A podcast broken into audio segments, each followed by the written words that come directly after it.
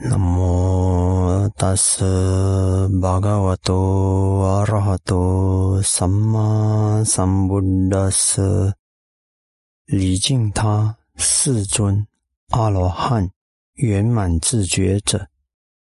各位听众朋友们，大家好，我是吉祥尊者。今天让我们继续讨论这个四念处里的法念处的最后一个部分了，就是四圣谛。法念处之前有讲到五盖的、五蕴的、12处，还有七觉支。那现在我们讲这四圣谛了，法念处的第5个部分。四圣谛呢，我们都知道是苦集灭道，苦圣谛，苦是一个真相。第二个的是集苦因，第三是灭，苦的熄灭，道是导向苦的熄灭的方法的道路。好。那么这个四圣谛呢，让我们看看呢，佛陀一开始就讲苦，他讲什么是苦呢？佛陀讲生是苦，老是苦，死是苦当然病可归纳在另外一个苦里头，那个就是病了身体的但是也有另一种讲法，就是直接讲生老病死或者是生老死。在这里呢，佛陀讲生老死，因为病归纳在后面的那个苦。在愁悲苦忧恼是苦，怨憎会是苦，爱别离是苦。怨憎会就是不喜欢的跟我们集合在一起，那就是苦。爱别离，所喜爱的跟我分开，那是苦。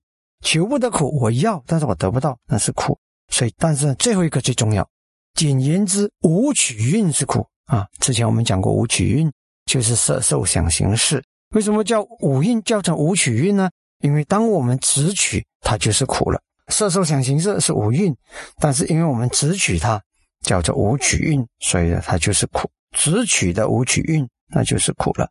好，像大家都知道了有几种投生的方式。总之就是一个生命的开始，那是生老一个种种的衰败，身体功能机能的衰败，那就是老了。死基本上呢，在我们的佛教，死不是一般的什么脑死亡或者心脏，基本上是一个生命的终结。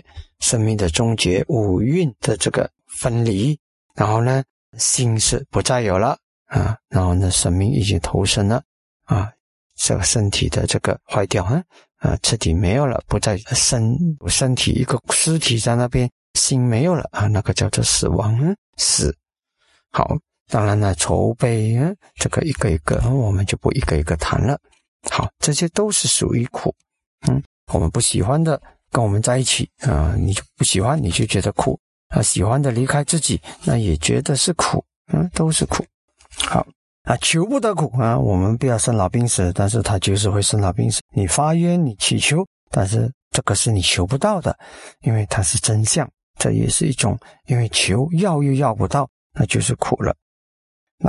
然后呢，还有最后就是这个无取蕴，这个就是苦。我们这个生命本质，它的刹那生灭，它不是你能够主宰的，你不能够说你要它不生灭，你要它不老不死不能。所以这种现象很多人讲怎么能够讲是苦呢？因为它只是看表面，众生都是因为东西只看表面，所以才会困在里头。那佛陀教我们的是看真相。这里呢，它的底层逻辑是什么？为什么佛陀教我们看苦？它底层逻辑是什么？是悲观吗？不是因为它是必要的，就是没有看清楚苦的真相，才会被那个苦的假象所困就抓取这样那样这个生命那个生命等等，抓取为了这个自我而伤害别人等等，都是因为我们抓取生命的假象。佛陀要我们看到苦的真相，其实最后的那无取蕴是苦，就是要看到。一般人就是不知道无取蕴是苦，事事想行事怎么是苦的？我有乐受我们感到很开心他们觉得是乐的，不是苦的。但是佛陀要我们看到刹那至刹那间，这个色受想行识它的刹那生灭看清楚这个真相本身呢，你就不会被束缚看清楚真相本身是一种释放，是一种了解就不苦了。同样的比如说你看死亡也是一样，有些人面对死亡他不能接受那个死亡的现象，他就会大哭大闹啊等等啊，因为不能接受亲人死去了啊。